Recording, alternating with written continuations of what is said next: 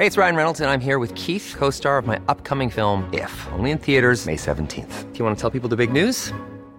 All right, I'll do it. Sign up now and you'll get unlimited for $15 a month in six months of Paramount Plus Essential Plan on us. Mintmobile.com slash switch. Upfront payment of $45 equivalent to $15 per month. Unlimited over 40 gigabytes per month. Face lower speeds. Videos at 480p. Active Mint customers by 531.24 get six months of Paramount Plus Essential Plan. Auto renews after six months. Offer ends May 31st, 2024. Separate Paramount Plus registration required. Terms and conditions apply if rated PG. Escuchas. Escuchas. Escuchas un podcast de Dixo. Escuchas Fuera de la Caja con Macario Esquetino.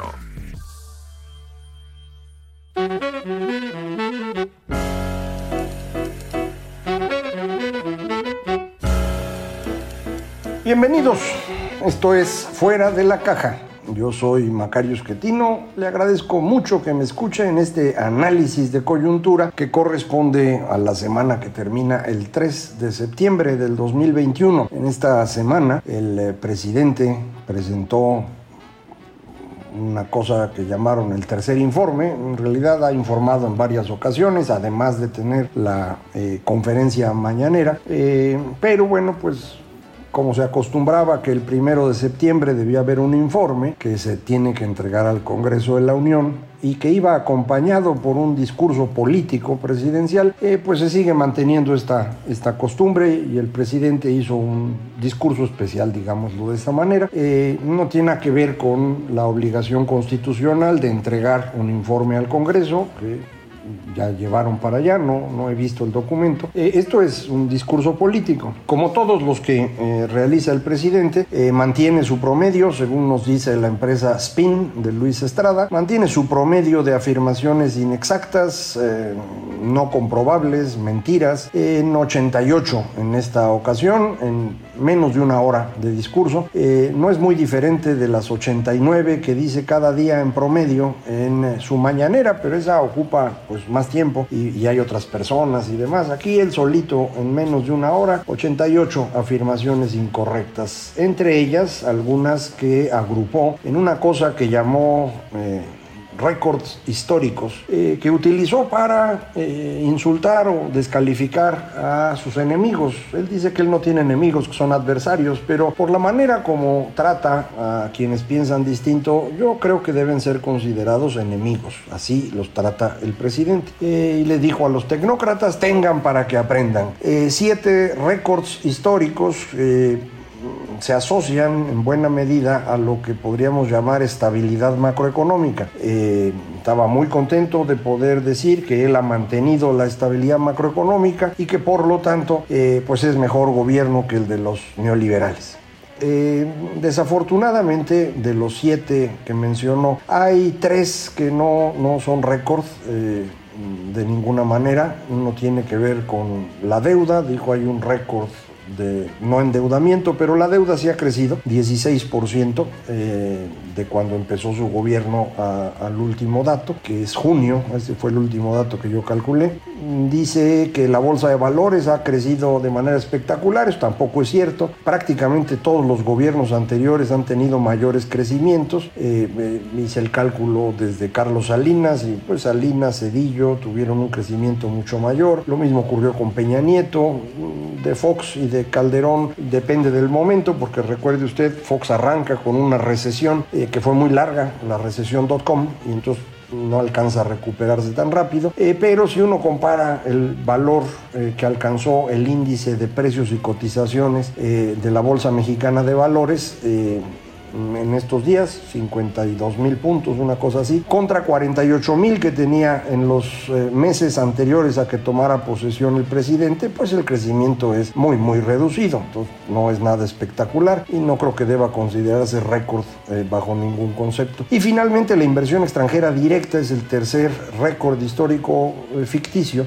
porque no sé de dónde saca cifras de que había crecido la inversión extranjera. Me imagino que de la Secretaría de Economía, pero yo insisto diría que no usen esa información la información correcta para medir la inversión extranjera directa es el Banco de México. Ellos miden en realidad el movimiento de los recursos. La Secretaría de Economía anota promesas de inversión que no necesariamente se cumplen eh, y entonces por eso es conveniente usar el Banco de México. Y cuando uno usa esa información, pues la inversión en la primera mitad de 2021 fue inferior a la de 2020, nada más, y pues inferior a muchos otros momentos eh, anteriores. Eh, entonces, pues tampoco es un, un récord histórico. Eh, los otros cuatro que menciona, eh, uno de ellos es, es, correcto, el incremento al salario mínimo efectivamente ha sido el más grande, pero esto se debe a que la administración de Peña Nieto liberó al salario mínimo de su uso como eh, indicador para una gran cantidad de contratos y por eso se ha podido subir el salario mínimo. De hecho, fue Peña Nieto quien lo subió primero, eh, un incremento de 10% en el último año de su gobierno. Eh, esta administración lo ha seguido haciendo. Yo no estoy seguro de si esto debería continuar. Yo tengo la impresión que desde 2020 el incremento al mínimo ya fue un poco grande y para 2021 excesivo. Y esto está generando presión tanto en el mercado formal como en la inflación. En el mercado eh, laboral formal la creación de empleo está siendo muy lenta. Eh, la mayor parte del incremento en puestos de trabajo está ocurriendo en la informalidad. Eh, y creo que parte del fenómeno con este incremento tiene que ver con dificultades para algunos sectores de generar empleos con los nuevos salarios mínimos. Estoy pensando sobre todo en, en los servicios asociados al turismo o a la venta al menudeo, que es en donde suele uno encontrar estos salarios bajos. El, el resto de los afiliados al Seguro Social desde siempre han tenido eh, un ingreso bastante más alto que el salario mínimo, pero en estos eh, rubros sí, sí hay una competencia muy cercana con la informalidad y no sé bien si realmente está funcionando el asunto o no. Eh, y creo que sí puede estar teniendo ya un impacto en la inflación, pero en cualquier caso tiene razón el presidente. Ha logrado incrementos al salario mínimo más altos que cualquier otra administración desde que se usa el salario mínimo. Si uno quisiera comparar el salario, incremento nominal al salario, pues claramente es mucho menor que el que ocurrió en tiempos de López Portillo o Miguel de la Madrid, pero era porque había una gran inflación. Si quisiéramos medir salario real de la industria, o de la economía en su conjunto, el mayor incremento ocurrió en el sexenio de Adolfo López Mateos, hace ya muchas décadas. Eh, pero considerando salario mínimo, creo que eh, el incremento real más importante ocurrió en este, ha ocurrido en este gobierno y tiene razón. Luego vienen dos, bueno, tres indicadores que mencionó como récord, que sí son récord, pero no son suyos.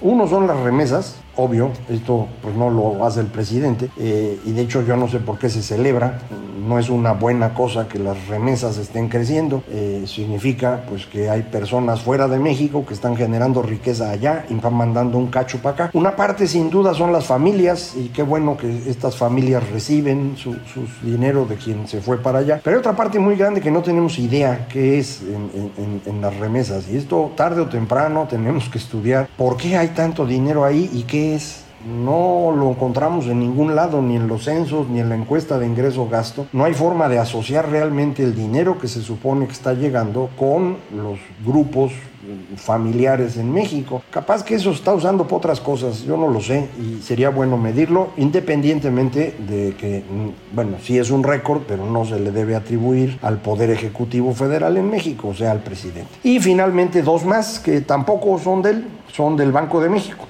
el incremento de reservas internacionales y la estabilidad del tipo de cambio. Eh, las dos cosas están correlacionadas e insisto, es el Banco de México el responsable de que esto esté bien. Ellos han estado cuidando pues que no los vaya a saquear el presidente, como ya lo intentó, recuerdan ustedes, y por eso enojó con eh, el gobernador Alejandro Díaz de León y dijo que ya que se vaya. La estabilidad del tipo de cambio tiene su origen en la forma de medir. Si comparamos en realidad contra eh, los momentos previos a que llegara la actual administración, que para mí llega el primero de septiembre de 2018, cuando toman el Congreso, eh, y eso es lo que le permite a López Obrador cancelar la construcción del aeropuerto antes de tomar posesión como presidente, pues sí hay un ajuste cambiario que no es menor. Pasamos prácticamente de 18.50 a los 20 pesos que andamos hoy. No es una gran depreciación, pero sí es un ajuste. Eh, buena parte de ese ajuste ya lo había hecho el señor Trump, él fue el que nos llevó de 15 a 22 pesos y ahí se regresó hasta 18, entonces López Obrador nos llevó de 18.50 a 22 y ahora en 20, ahí vamos. Eh, entonces, pues no sé qué tanto deberíamos considerar los récords, pero insisto, no es del, es del Banco de México. Y sobre todo el tema de reservas internacionales. Entonces, me parece que muchos colegas explicaron que esto no estaba bien dicho. Eh, Enrique Quintana en el financiero lo dijo con mucha claridad y preferí citarlo a él en mi propio artículo que volver a hacer la explicación que acabo de darle a usted. Eh, pero bueno, lo importante es estos eh, indicadores, los pone como récords históricos, les dice tengan para que aprendan. ¿Por qué lo hacen? Porque para él es muy importante el tema de la estabilidad macroeconómica. Quiere decirnos que él puede gobernar y que no se viene abajo la economía, como habían dicho muchos, incluyendo yo mismo. Creo que no le entiende al tema. Eh, primero, ya vimos, no todos son récords y no todos son de él. Pero segundo, ahí hay un problema de fondo y es que la estabilidad macroeconómica es una ilusión. La razón por la cual no hemos tenido problemas mayores ni con reservas, ni con tipo de cambio y es porque el gobierno mexicano para poder financiar sus gastos ha hecho uso de todos los ahorros que se habían realizado en los 20 años anteriores. Es un problema. Es un problema porque esto no aparece en la información de todos los días, eh, no es claro para quienes no, no es especialista, incluso para los mismos especialistas esto no es tan importante, porque lo que ven quienes están calificando el nivel de riesgo del país es pues cuánto recauda México, cuánto está pagando de gasto, pues, ahí la más o menos la va llevando. Pero pues hay un pedacito que está utilizando el gobierno para cerrar sus cuentas, que en realidad era ahorro y lo teníamos ahí para, pues, cuando pasara algo, poderlo utilizar. Un ahorro para equilibrar los momentos de crisis, por ejemplo, que era el Fondo de Estabilización de Ingresos Presupuestales, un fondo similar pero para entidades federativas, el dinero para desastres naturales, el fondo para mantener el seguro popular, un montón de fideicomisos asociados a centros de educación, a investigación, etcétera. Eh, a la hora que suma uno todo esto, uno hablando de 400, tal vez 500 mil millones de pesos que ya se evaporaron, ¿eh? se los gastaron toditos para tratar con eso de equilibrar las cosas. Eh, ese dinero ya no existe, el próximo año no lo hay y no le va a alcanzar lo que recauda. ¿Se ha mejorado la recaudación? Sí, se ha mejorado. Pues también es algo que pudo haber celebrado más y no lo hizo. ¿Por qué mejoró la recaudación? No nos queda claro todavía. Ellos insisten que están luchando contra la evasión fiscal. Ojalá así sea, sería muy bueno. Eh, yo creo que en parte lo es, no, no tengo duda. Por ejemplo, acabar con las empresas factureras debe haber tenido un impacto relevante en recaudación. Pero también hay otra parte que no se dice mucho porque los empresarios en México siempre han sido muy temerosos del gobierno. Eh, el año pasado se extorsionó a grandes empresas para que pagaran eh, impuestos que tenían pendientes por pagar porque había diferendos en lo que opinaba la empresa y lo que opinaba el SAT.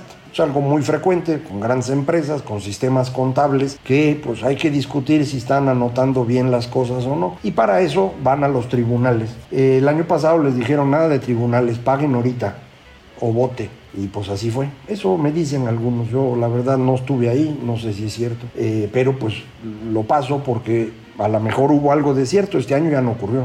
Ya no pudieron hacer más porque ya habían cobrado todo lo que estaba atrasado. Eh, con el IVA dejaron de hacer las devoluciones de IVA como se acostumbraban. Eh, vamos a ver también cuánto de esto está dentro de lo que la ley permite y cuánto es una presión desde el SAT sabiendo que pues López Obrador le da miedo a muchísimos empresarios. Entonces no se quieren arriesgar a pelear. Dicen, bueno, pues ni modo, a ver cómo se lo transfiero al cliente para la otra. A lo mejor eso también se va a ir reflejando en problemas inflacionarios. Lo veremos después. Eh, pero el caso es que las finanzas públicas no tienen mucho margen. Eh, de hecho, pues estamos teniendo cerca de 200 mil millones de pesos cada año que no alcanzan y que hay que cubrir con los ahorros y con cositas de por todos lados. Y que para el próximo año no hay esos 200 mil de dónde sacarlos. Entonces, pues se les va a complicar la vida. Para que la complicación sea mayor, el señor presidente incrementó lo que se va a pagar de pensiones eh, porque pues hizo un, un incremento de 15% a todos los pensionados, pero además bajó la edad a partir de la cual se recibe la pensión eh, universal no contributiva de 68 a 65 años. Entre las dos cosas, esto representa un incremento de 50% en lo que se va a pagar por pensiones, de, esas pensiones, y son unos 100 mil millones de pesos que también pues, a ver de dónde sale. Entonces creo que se nos va a empezar a complicar el panorama y a lo mejor por eso el presidente en el fondo se da cuenta que las cosas no le van a salir y, entonces pues, de una vez nos dijo tengan para que aprendan.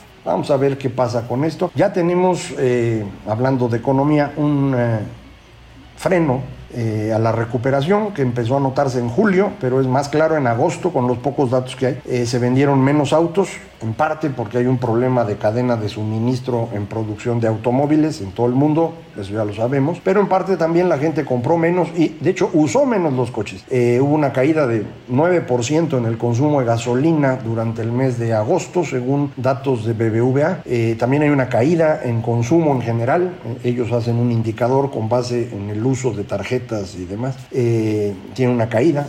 entonces, aparentemente tendríamos algunos problemas de un, menor crecimiento económico ya eh, que los que habíamos estado viendo. Una caída, de hecho, eh, acuérdese usted, junio cayó contra mayo. Julio probablemente haya subido tantito y agosto cae contra julio. Entonces ya estaríamos haciendo una jorobita eh, en los últimos eh, cuatro meses, que implicaría pues que esto que había ido creciendo cada mes, que los especialistas económicos decían, no, pues yo había dicho que 5.8, pero va a ser 6. No, no, ya no va a ser 6, va a ser 6.2% el crecimiento este año. Pues ya van a empezar de regreso.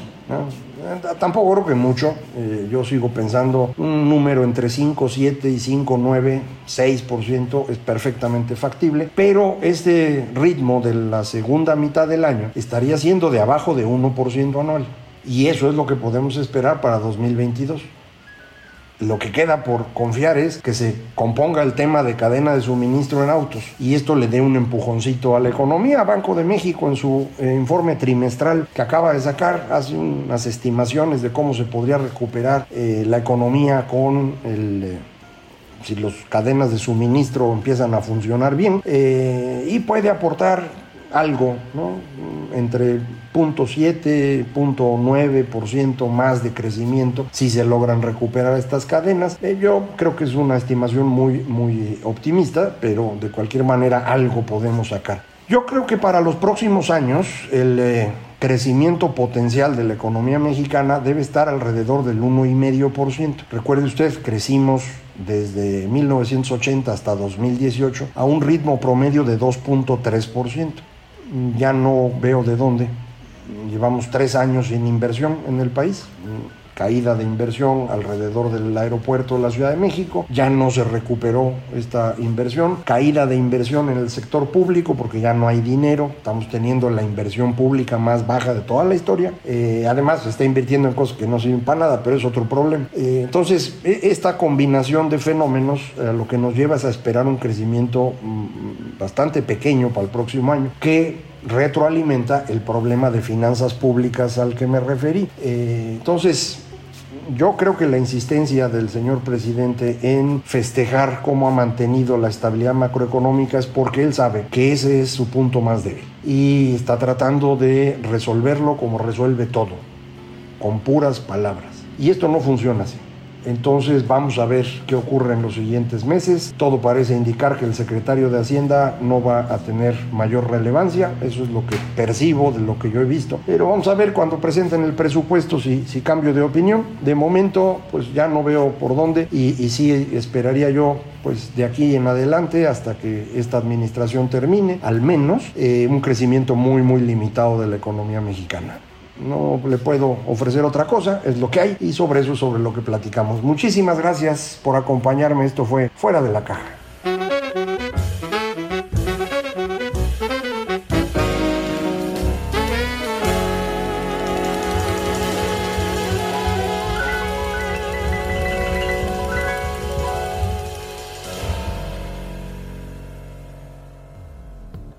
Dixo presentó De la caja con Macario Esquetino. La producción de este podcast corrió a cargo de Verónica Hernández. Coordinación de producción, Verónica Hernández. Dirección General, Dani Sadia.